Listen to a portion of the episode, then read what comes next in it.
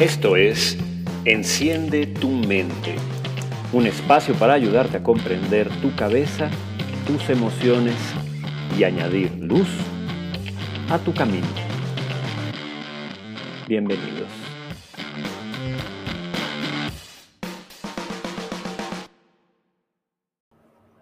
Oigan, ¿qué tema tan podría ser complicado? Porque creo que se puede prestar a tremendísimas malas interpretaciones. Eh, y no, la verdad es que sí es un tema importante a considerar. ¿Se han preguntado alguna vez si ustedes actúan o han actuado como víctima?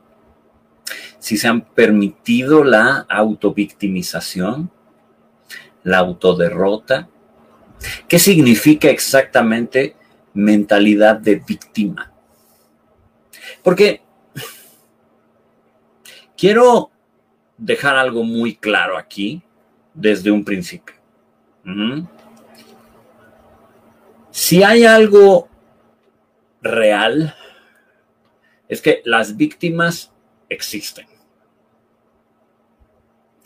Sí hay víctimas.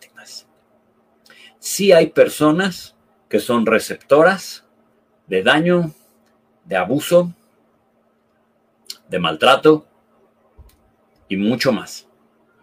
Y definitivamente son víctimas. Y no tiene absolutamente nada de malo. No tiene absolutamente nada de malo ser una víctima.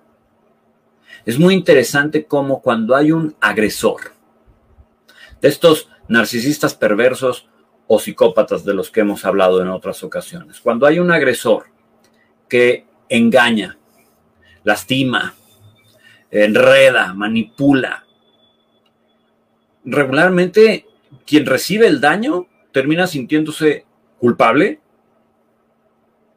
eh, eh, disminuido, devaluado, como si de alguna manera se mereciera el daño que está recibiendo, como si de alguna manera fuera justificable, porque le pasó por pentonto, ¿no?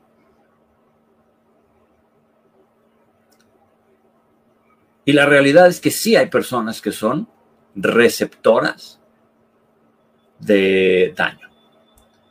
Y en ese sentido, el nombre es víctima. De lo que yo quiero hablar hoy es diferente. Y recuerdo que hace algún tiempo, debe de ser más o menos como dos o tres años, estaba justamente con Marisa Escribano en una transmisión de diálogos en confianza.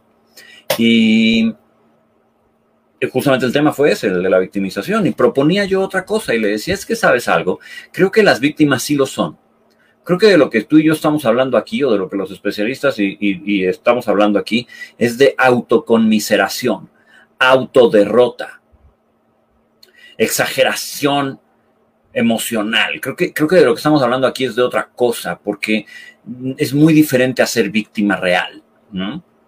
Entonces, dicho eso,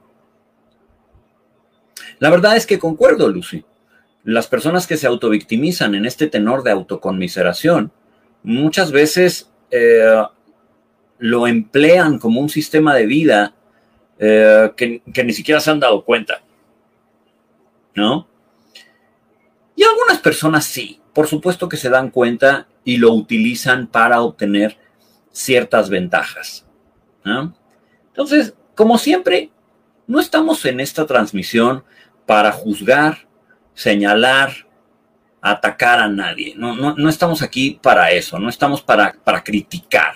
Hoy el, que se victimiza, hoy el... Miren, creo que todos nos hemos victimizado alguna vez. Yo me he victimizado y darme cuenta me permite de alguna forma trabajarlo, pero claro que me he victimizado. Entonces, eh, no, no critiquemos, ni juzguemos, ni señalemos Vamos a hacer reflexión acerca de qué está pasando, ¿no? Mentalidad de víctima en este caso, cuando, cuando no estamos hablando de una víctima real que ha sido objeto de un daño, estamos hablando de un tipo de mentalidad que tiene una serie de características interesantes. Una de las principales es que la mentalidad de víctima se toma las cosas increíblemente a pecho. Tiende a exagerar de manera notable las emociones y sobre todo las emociones negativas. Para la mentalidad de víctima, de autoconmiseración, de autoderrota, una característica fundamental es esa, que las emociones de pronto negativas tienden a volverse muy extremas, muy intensas, muy desreguladas. Dos, las personas que están en una mentalidad de víctima eh, suelen ser personas que conscientes o inconscientemente eh, siempre son muy individualistas, muy, muy, muy individualistas y muy egocéntricas. Y vuelvo a lo mismo, puede no ser a propósito, pero hay una tendencia hacia el individualismo extremo, lo que otras veces yo he llamado aquí turboindividualismo, y hacia el egocentrismo. La mentalidad de víctima lleva estas emociones extremas de las que estábamos hablando hacia un círculo donde poco a poco todo lo que ocurre termina por siempre tener que ver con la persona en cuestión. Cuando actúo desde una mentalidad de víctima, estas emociones extremas y este egocentrismo exagerado que nos lleva a un turbo individualismo hace que los sucesos, las pláticas, los eventos siempre terminen girando en torno a mí. Siempre terminen girando en torno a cómo me siento, a qué me pasa, a cómo me afecta, a lo que no me gusta, a lo que duele, siempre termina girando a mí. En la mentalidad de víctima, este tema del tomarse las cosas personales se lleva a un tremendo extremo. Por ejemplo, Axel, me, comentas, ¿no? Que una persona en una eh, situación de mentalidad de víctima se menosprecia constantemente.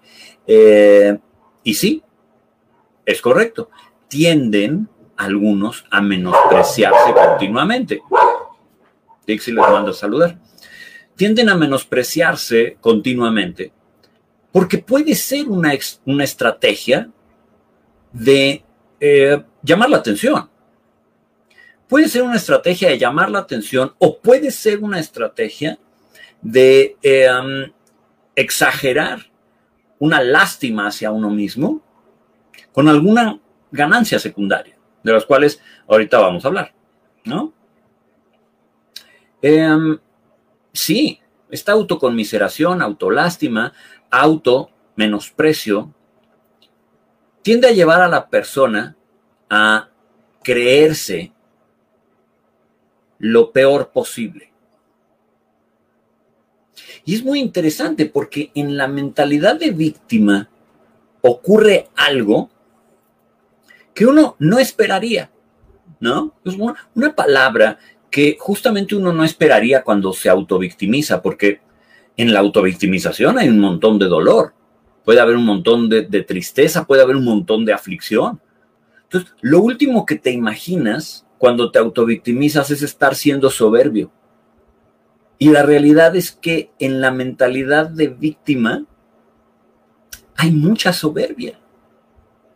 Muchísima soberbia. La soberbia tiene varias dimensiones.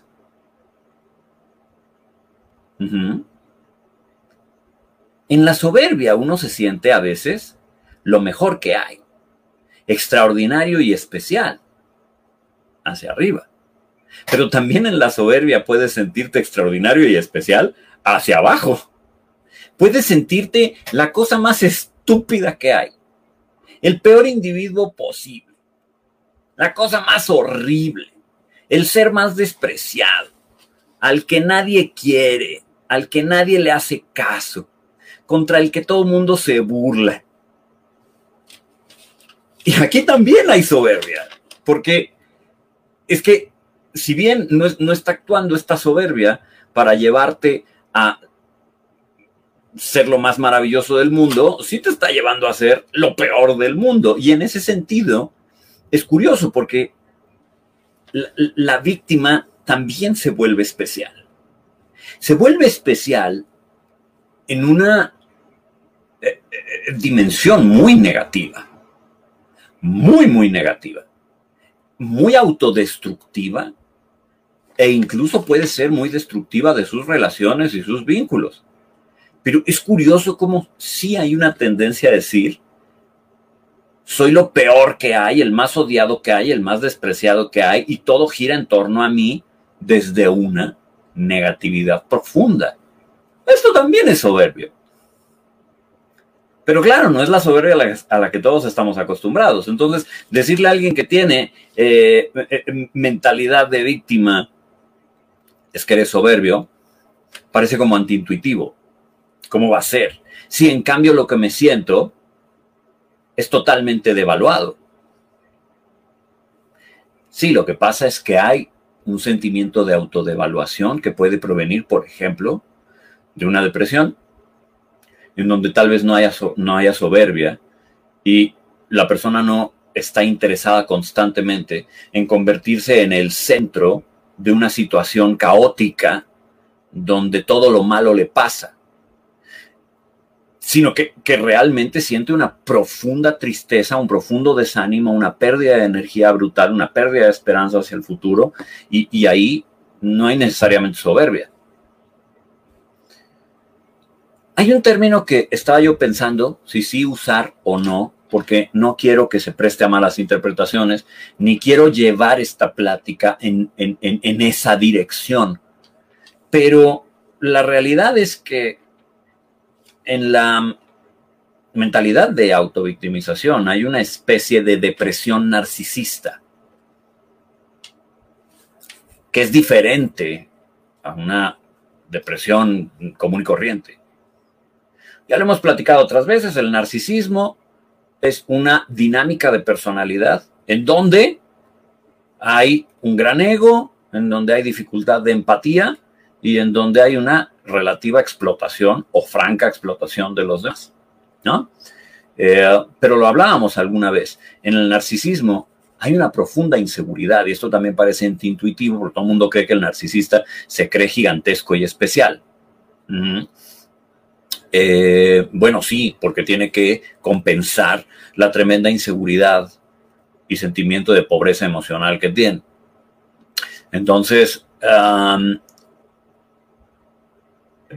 quiero decir, no quiero llevar la plática hacia el narcisismo en particular, pero sí es muy interesante cómo la mentalidad de víctima a veces sufre depresiones narcisistas, es decir, tristezas derivadas de yo quisiera ser mucho más especial, importante, eh, notorio, querido, eh, quisiera que las situaciones fueran más justas, quisiera que las cosas fueran más como yo las necesito, quisiera que em, esa persona que amo tanto me amara a mí y esto es lo peor del mundo. Y, y en ese sentido hay una exageración emocional que hace que la persona empiece a girar sobre su propio eje y entonces lo único que puede pensar es en sí mismo. Eso es narcisista. ¿No? Entonces, en la mentalidad de depresión, en la mentalidad, perdón, de víctima, claro que hay una suerte de disminución del estado de ánimo. Pero especialmente porque la persona se da a sí misma. Y esto también es algo que les va a llamar la atención.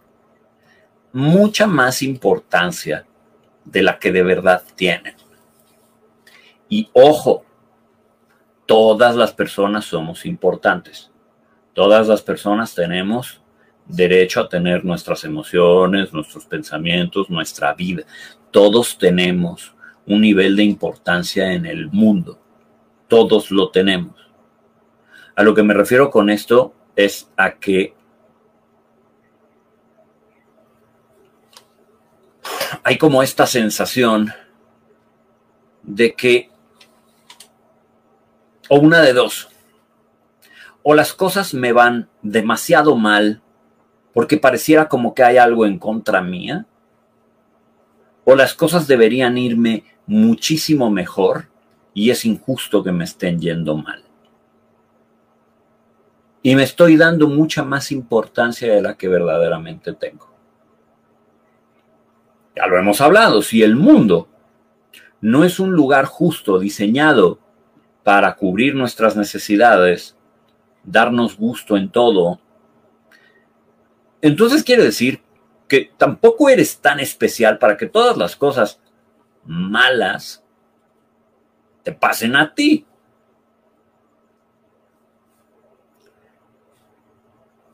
Pero otra vez, hay un ego exagerado. Otra característica interesante, son, son, dos características las que siguen, que me parecen de las más interesantes de la mentalidad de víctima. Una, que la víctima o la, la mentalidad de víctima siempre está buscando desafanarse de la responsabilidad. La responsabilidad le cuesta trabajo. Verdaderamente pensar en términos de yo qué puedo hacer para mejorar la situación, para contribuir en que todo esté más ordenado, en salir de esta posición de dolor. ¿Yo qué puedo hacer? Ah, la mentalidad de víctima tiende a compartir o de plano proyectar y depositar la responsabilidad y la culpa afuera. En lugares donde es más conveniente manejarla. Lugares donde me duele menos verla. Es culpa del otro.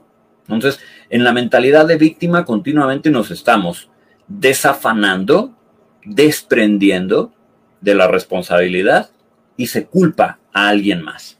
Mi desgracia, mi dolor, mi malestar tiene que ver con el que otros me ignoran, otros no me quieren, otros me hablan feo, otros se enojan conmigo, otros me maltratan, otros. O de plano hay una fuerza que te ataca Externa a ti, en la cual tú no tienes nada que ver. Una persona con mentalidad de víctima puede ser alguien que actúe, por ejemplo, de manera relativamente grosera o francamente grosera. Una persona que sea hipercrítica, hiperjuiciosa, hiperdevaluadora y que poco a poco vaya eh, lacerando sus relaciones, sus vínculos, hasta el grado en el que tal vez las personas que le rodean se alejen. Inevitablemente termina por pensar qué malos son, qué malos son los demás que me tratan así, qué malos son los demás que se apartan de mí, qué malos son los demás que no me quieren. La mentalidad de víctima previene que esta persona se dé cuenta que probablemente está enfrascada en un círculo vicioso de crítica, de juicio, de, odio, de ataque a los demás. Probablemente por lo enojada que está, Probablemente porque la mentalidad de víctima ha ido distorsionando su pensamiento y su percepción, porque de alguna manera es como bidireccional, ¿saben? O sea, la persona víctima se siente atacada por todo y al mismo tiempo también siempre se siente molesta, devaluada, agredida y frustrada. ¿No? Eh, eh, eh es, que ese, es un tema que, que hablábamos al principio, Jats Gas. Eh, um, a ver, aquí yo estoy hablando de una mentalidad de víctima que deberíamos más bien llamar mentalidad de autoconmiseración o mentalidad de lástima. Pero es que públicamente se le conoce más como mentalidad de víctima, pero es muy diferente a las personas que son verdaderamente victimizadas. Es totalmente diferente. Una persona verdaderamente... A ver. Eh, voy a darme un tiempo para contestar esto porque creo que es importante. Em, me pasa algo semejante con la eh, mentalidad de víctima que, por ejemplo, con las personas que anticipan demasiado. Hay una, hay una gran diferencia entre anticipar el futuro y solucionar problemas y hacer estrategia. La, primera diferencia fundamental entre una persona que anticipa o hace estrategia y planifica es que la que hace estrategia y planifica suele sentirse mejor, suele sentirse animada, suele sentirse dinámica en movimiento y con pila, porque verdaderamente está atendiendo algo y está arreglándolo. Pero la persona que anticipa la realidad es que suele sentirse peor, suele sentirse angustiada, porque está creando problemas que no tiene. De alguna forma, con la mentalidad de víctima pasa lo mismo versus una víctima real. La víctima real ha sido objeto de una agresión y de un daño. Y aceptarse como víctima soluciona un problema, porque le permite lidiar con sus emociones de dolor, y tramitar su duelo. Una persona que verdaderamente ha sido victimizada y verdaderamente ha sido agredida, cuando se acepta como tal, sin sentir vergüenza, sin autoagredirse, justamente puede iniciar su viaje de recuperación a través del duelo y otras cosas. Superar el estrés postraumático, volverse a sentir a salvo, volver a sentir individualidad, independencia, autonomía y demás. Pero una persona que está en una mentalidad de víctima, en una mentalidad de autoconmiseración y de autolástima, no está produciendo ni más, no está produciendo nada, no está construyendo nada, no está elaborando ningún duelo, no está siendo creativa, no se está moviendo. De hecho, se estanca, es totalmente al revés. Una persona en una mentalidad de víctima está estancada. Está estancada en su odio, en su vergüenza, en sus celos, en su envidia, en su juicio, en su exageración emocional, en su sentirse continuamente atacada, sentirse continuamente el centro de atención, desde un egocentrismo y desde una turboindividualidad totalmente fuera de proporción. Es diferente a una persona que es una víctima y necesita recuperar autoestima y poder. Entonces, aquí yo no estoy hablando de las víctimas que han sido receptoras de daño. Y sería muy lindo que hagamos una transmisión específicamente sobre esas personas. Porque una práctica fundamental de México y lo voy a decir como es, es la revictimización de la víctima. O sea, una práctica aquí fundamental es siempre echarle la culpa a la víctima real de por qué le pasó lo que le pasó. Y si eres mujer, agárrate. Peor, ¿no? Pero aquí de pendejo, perdóname, no te bajan si eres víctima de un abuso, de un robo, de un fraude, de una mentira, de una tranza, de un engaño. No te bajan de idiota. Y las mujeres, no se diga. Valdría la pena que hagamos una transmisión sobre cómo funciona ese tema. Ahora, volviendo a la mentalidad de eh, víctima, volviendo a la eh, mentalidad de autoconmiseración. Em, ¿Cómo salir de eso, Auris? Mm, voy a intentar decirlo en, un momento. Déjame, déjame, terminar un poco de delinear, de delinear las características, porque en cierto modo cuando delineamos las características también ahí está la, ruta de salida, ¿sabes? O sea, es igual que cuando planteas de manera correcta un problema que prácticamente la solución se, revela. Bueno, eh, la víctima de alguna manera siempre está intentando buscar llamar la atención. Busca llamar la atención porque desde esta inseguridad que los lleva al ego, a este ego crecido, buscan un foro, una luz que les apunte. Voltéame a ver mejor a mí. ¿Cómo distinguimos una mentalidad de víctima? La distinguimos en esas situaciones en las que estamos teniendo una conversación con alguien y estamos comentándole algo e inevitablemente trae la conversación hacia sí para contarte lo horrible que le va, lo terrible que la está pasando. Cuando vemos a una persona que a lo mejor no está teniendo una conversación con nadie, pero sí que se pasa todo el día rumiando acerca de su mala suerte, de lo injusto que ha sido el mundo, de lo injustas que han sido las situaciones, exagerando el dolor, la pena, la culpa. Otra vez volviéndose el centro de una historia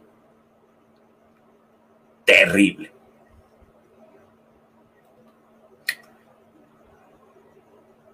En ese llamar la atención, se está buscando, y esa es la segunda característica importante que les decía que quería mencionar, una especie de superioridad moral.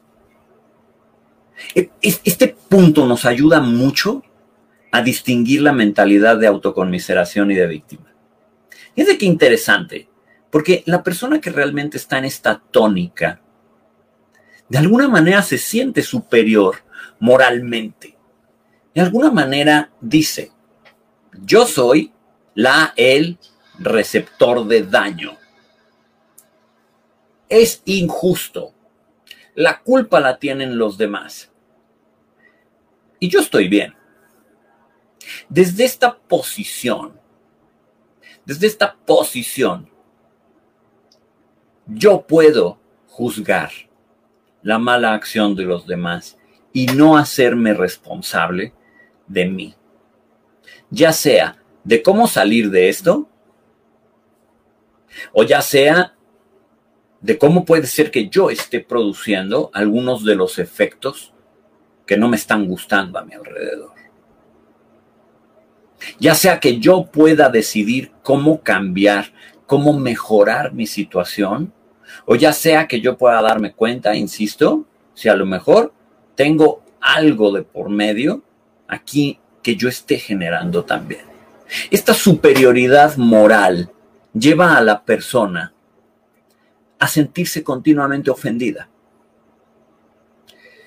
Y hay que decirlo, es una característica de la época moderna. Sentirnos ofendidos. Nos ofende la música, nos ofenden los chistes, nos ofenden las series de televisión, nos ofenden las películas, nos ofende la plática del de enfrente, nos ofende cómo nos trata nuestra familia, nos ofende cómo nos hablan, nos ofende si nos ponen un apodo, nos ofende, su madre nos ofende todo.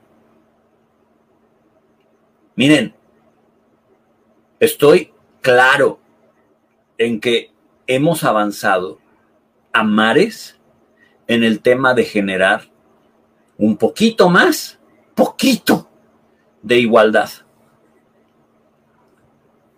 Me gustaría mucho que los esfuerzos por generar equidad e igualdad estuvieran enfocados en el desarrollo de empatía,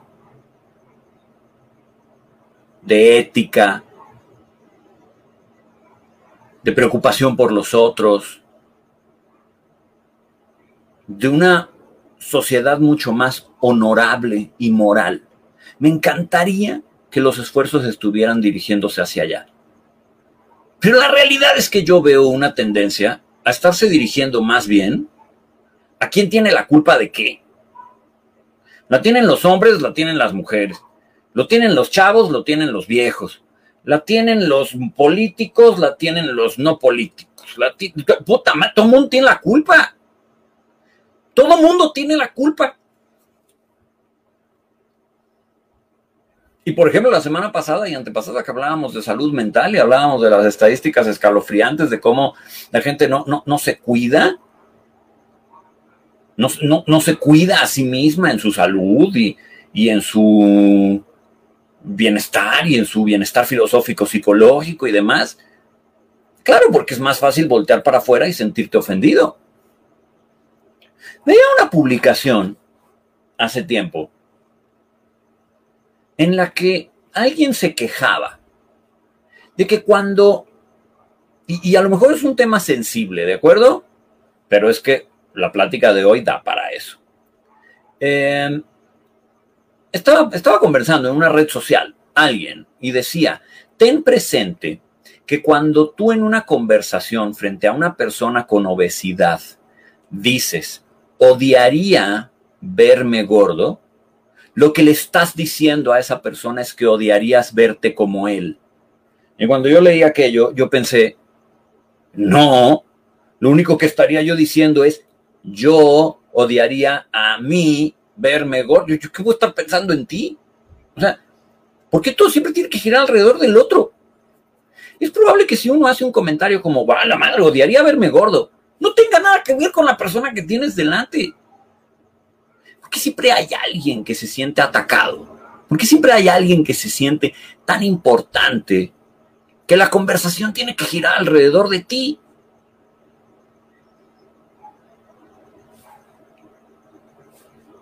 Nadie se está metiendo contigo. Nadie te está diciendo a ti nada. Porque ahora resulta que yo no tengo la libertad de poder decir,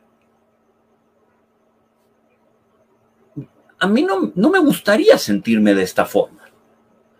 A mí no me gustaría verme de esta forma. Y como ese ejemplo, hay un montón en donde creo que hay una cierta corrección política que tiene su razón de ser. Sí tiene sentido.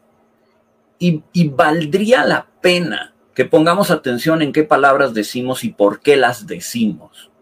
Sí valdría la pena. Desde un esfuerzo ético y moral, desde un esfuerzo empático, desde un esfuerzo honorable, social. Pero no desde la, la, policía de lo correcto, no desde la policía de la ofensa, no desde la, la policía del aguas, ¿no? No desde el miedo. Ahora, si quieren, luego hacemos una transmisión también sobre este tema de corrección política, que por ahí se pueden echar un clavado en la conversación que tuve con Ana María Olabuenaga hace unos cuantos meses, que estuvo fantástica sobre este tema. Hay un live por ahí que pueden ver sobre eso. Pero volviendo a la, a la, a la mentalidad de víctima, claro que en la mentalidad de víctima y de autoconmiseración hay esta moralidad exacerbada y esta superioridad moral en donde el ofendido puede juzgar. Puede juzgar desde a Dios, el universo, la vida, la sociedad, las personas que le rodean, a su papá, a su mamá, a sus hermanos, a su pareja, a su expareja, a quien sea, puede, puede juzgar para atraer la atención sobre sí. ¡Qué injusto es! Y he aquí el meollo del asunto. ¿Y por qué es tan grave? Porque además de que la gente tiende a alejarse de aquellos que tienen mentalidad de víctima, esa es la verdad. Y sí, Mariel, te hacen sentir culpable. Una técnica común es hacerte sentir culpable. Para la persona que tiene mentalidad de víctima, desgraciadamente solo le quedan el coraje, el odio, como decía hace rato, la envidia, los celos, o ya de plano la parálisis, la depresión narcisista de la que hablaba hace rato. Y es una verdadera tragedia, porque entonces resulta que la persona con esta mentalidad de víctima se queda parada se queda eternamente detenida. Se queda eternamente estancada. Cocinándose en su propio caldo de animadversión, de malestar, de soledad. Generando además un efecto nada deseable, que es la autoderrota, que me parece de lo más terrible que hay. Para mí, yo defino autoderrota como todas aquellas elecciones que alejan a la persona de la salud, el bienestar y el crecimiento natural al que puede acceder. Al progreso natural que puede acceder según sus talentos, sus fortalezas, sus posibilidades de vida, su contexto, su entorno, lo que es, lo que es y lo que le rodea. Cuando una persona toma decisiones que previenen su crecimiento natural, obvio, es esta autoderrota. Te voy a poner ejemplos que a lo mejor no tienen que ver necesariamente con la autovictimización, para que me entiendan. O sea, tú quieres hacer ejercicio porque quieres mejorar tu salud y tu aspecto físico. Y entonces te vas poniendo metas, vas progresando, vas consultando con asesores nutricionales y en ejercicio. Y vas trabajando y llegando a tus objetivos poco a poco. Bien. Pero ¿qué pasa si, por ejemplo, empiezas a faltar a tus clases, a, tus entrenamientos, porque te dio flojera, porque estás triste, porque llueve, porque hace frío, porque no te gusta, porque te peleaste con tu pareja, te estás autoderrotando. Pero por otro lado también, si haces demasiado ejercicio, si haces tanto ejercicio, que te empiezas a destruir, empiezas a destruir tus músculos, tus tendones, tus articulaciones, te generas una hernia y entonces resulta que tienes que dejar de, entrenar porque te lesionaste o comiste de la manera equivocada porque nunca te, asesoraste y entonces te, te, lastimaste físicamente, también es autoderrota. En este caso por una suerte de voracidad y exceso. Las dos decisiones están llevando a truncar tu salud y tu vida. Eso es autoderrotarse. Bueno, pues en la mentalidad de víctima hay mucho autoderrotarse. Porque en lugar de apostarle a voltear la vista hacia uno y decir, ¿qué puedo hacer?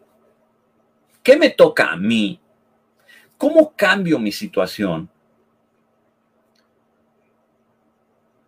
La vista está afuera, en la culpa del otro, mentalidad de víctima. Es decir, estoy siendo agredido, estoy siendo victimizado por una fuerza que probablemente ni existe. El desdén de los otros, la grosería del otro, la mala onda del otro, el universo, el mundo, el... su madre. Paulina, qué interesante, te empodera dejar de ser víctima. En verdad sí, pero es curioso porque también hay otra forma de empoderamiento negativo que tiene que ver con ser víctima. O sea, también te empodera de manera muy negativa ser víctima.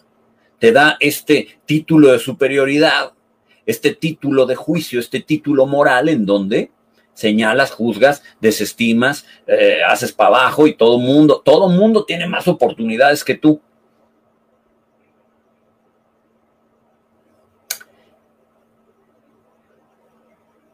Me preguntan cuál es la diferencia, Julie, entre la autovictimización y una verdadera depresión. Mira, para empezar, la verdadera depresión es un bajón en el estado de ánimo, un bajón terrible en la energía, en la esperanza hacia el futuro, en donde hay una serie de síntomas espeluznantes, como por ejemplo insomnio, insomnio primario, insomnio secundario, en donde hay dificultad para levantarte en la mañana, hay cambios en tu peso, en tu apetito, en donde se pierden las ganas de vivir. O en versiones menos graves de depresión, como melancolía, pues es todo eso que acabo de decir, pero en chiquito, suficientemente chiquito como para que puedas funcionar. Entonces, no hay ni un ego, ni una turbo individualización, eh, ni una superioridad moral, ni un proyectar la culpa afuera. La persona verdaderamente deprimida, el último interés que tiene es en proyectar su culpa hacia afuera. El único interés de una persona verdaderamente deprimida es dejar de estar triste. es dejar de estar desanimada y, volver a tener energía. Es el único interés de una persona verdaderamente eh, deprimida, ¿no? El insomnio primario es en el que te acuestas y no puedes dormir. Y pasan horas y no duermes. El secundario es en el que te acuestas, te duermes y te despiertas. Y luego ya no puedes volver a dormir. O te pasas toda la noche despertándote. Ese es el secundario. Bueno. Em, y los dos son terribles. La persona que se autovictimiza puede tener un sueño perfecto. es decir, puede no tener un problema para dormir, puede no tener un problema para comer. Es más, puede ni estar triste. Puede que sí.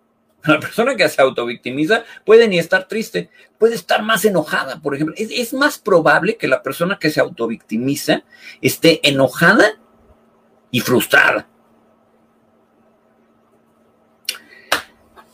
Soluciones para tratar de ir cerrando este asunto. Siempre, siempre será fundamental reconocer.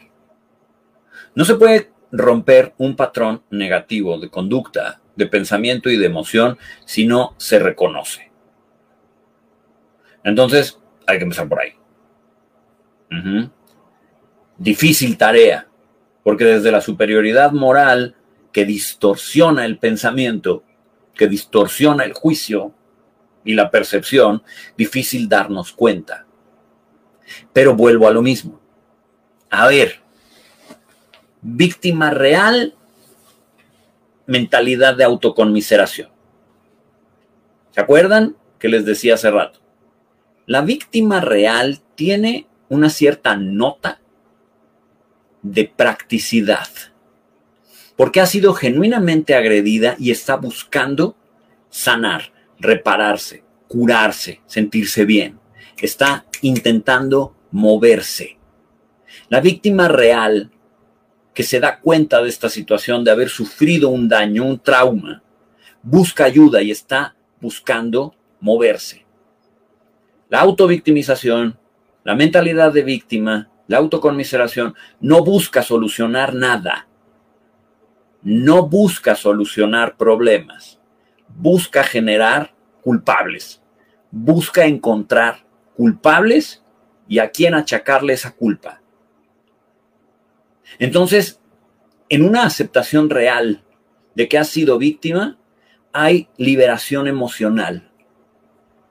Pero en una mentalidad de víctima no hay liberación. La persona que está en una mentalidad de víctima es probable que esté en un constante malestar emocional.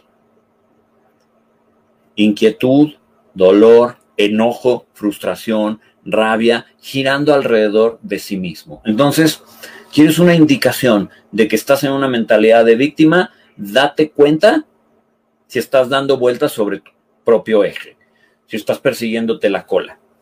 Date cuenta de si llevas meses rumiando el mismo problema, quejándote de la misma situación que ni cambia ni cambias tú. Date cuenta de si te sientes peor que cuando empezaste a darte cuenta de que algo no te gustaba. Date cuenta de si darte cuenta que algo no te gustaba te llevó a aprender algo nuevo, conocer algo nuevo, eh, cambiar tu forma de ser, eh, o si más bien sigues meses o años quejándote del mismo problema y lamentando tu suerte. ahí, tienes una, ahí tienes una buena pauta para darte cuenta. ¿Cuánto tiempo llevas dándole vueltas al mismo problema persiguiéndote la cola? ¿Cuánto tiempo llevas ahí rumiando lo mismo? Dos, Observa tu círculo, observa tus vínculos. Te prometo que si estás en una mentalidad de víctima, es altamente probable que tu círculo cercano se haya dado cuenta ya y no le guste. Es probable que te lo hayan hecho saber y no lo hayas aceptado, o es probable que constantemente te sientas agredido o agredida por personas que lo único que quieren es tu bien. Es probable que continuamente sientes que estén hablando mal de ti, que te estén atacando, que te estén hablando feo, que ah, ah, ah, ah, ah, ah, todos. a todos, todo mundo, o la mayoría de las personas que se supone que te quieren, es un poco absurdo, ¿no? Es un poco, verdaderamente es un poco absurdo. Y date cuenta de la retroalimentación de otros. Que vuelvo a lo mismo, a lo mejor te lo han dicho ya. Oye, relájate. Tres, si algo de lo que genera la mentalidad de victimización es la superioridad moral y el egocentrismo, entonces pon atención en estas dos cosas. Porque la realidad es que eh, es, es muy poco probable que en verdad todo esté en tu contra. Como dice Axel, mentalidad de si no estás conmigo, estás en mi contra. A ver, es muy poco probable que todo lo malo te esté ocurriendo a ti, que todo mundo esté en tu contra. Es, es muy poco probable, ¿no? Es muy poco probable que todo mundo esté mal, o sea, malo contigo, superioridad moral. Y también es muy poco probable que no haya nada bueno en tu vida, que no haya nada salvable, que no haya nada ameno, que no haya nada agradable, que no haya nada que agradecer, que no haya nada que te guste, que no haya nada que te alegre, que te haga sonreír, que no haga, que no haya una canción, un programa de televisión, una conversación con alguien, es muy poco probable.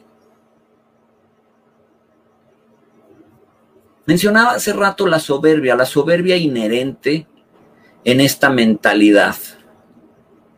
Esta soberbia que lleva a la persona con mentalidad de víctima a decir, mi situación es la peor de todas. La realidad es que desde una lógica más lógica, desde una lógica más eh, verídica, es un poco absurdo pensar eso. Es un poco absurdo pensar que eres el ser más infame, bruto, malo, ridículo y perdido del universo. Tanto como pensar que eres el ser más extraordinario del planeta. ambos pensamientos son absurdos desde un examen lógico. Entonces, sí, trata de pensar con un poco más de lógica, ¿no? Y luego, pues vienen los dos remedios, eh, los dos remedios clásicos en estas transmisiones de Jorge Cantero que siempre aparecen. Y bueno, pues será porque me gusta enseñar meditación y porque he podido ver sus beneficios en la gente a la que le enseño a meditar.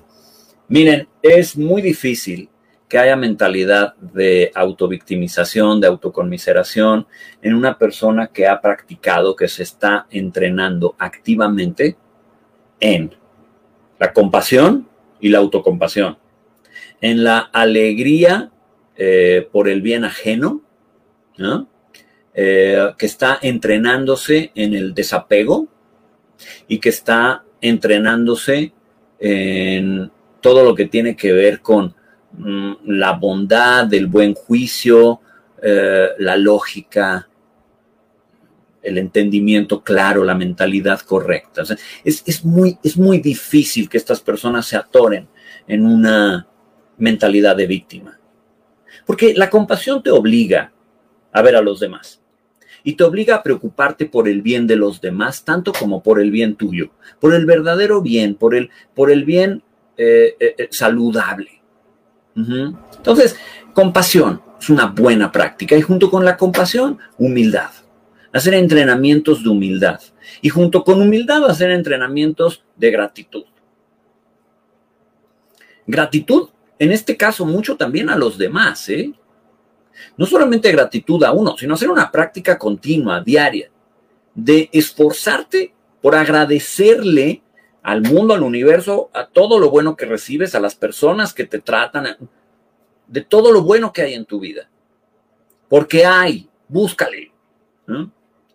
La alegría del bien ajeno es interesante. Desde la, desde la meditación, cuando practicamos la alegría por el bien ajeno, a lo que nos referimos es a todas las situaciones en las que eh, tú realmente no estás recibiendo nada y más bien te alegra porque los demás sean felices, porque los demás la pasen bien, aunque, aunque a ti no te afecte de ninguna manera, positiva o negativa, aunque tú estés ahí nada más viendo, ¿no? Como cuando vas a un parque y, ves a la gente riendo y dices, ¡ay, qué linda escena! Porque la gente está riendo y jugando. Y te alegras por el bien ajeno. Es, muy difícil sentirte víctima cuando verdaderamente te alegras por el bien de los demás.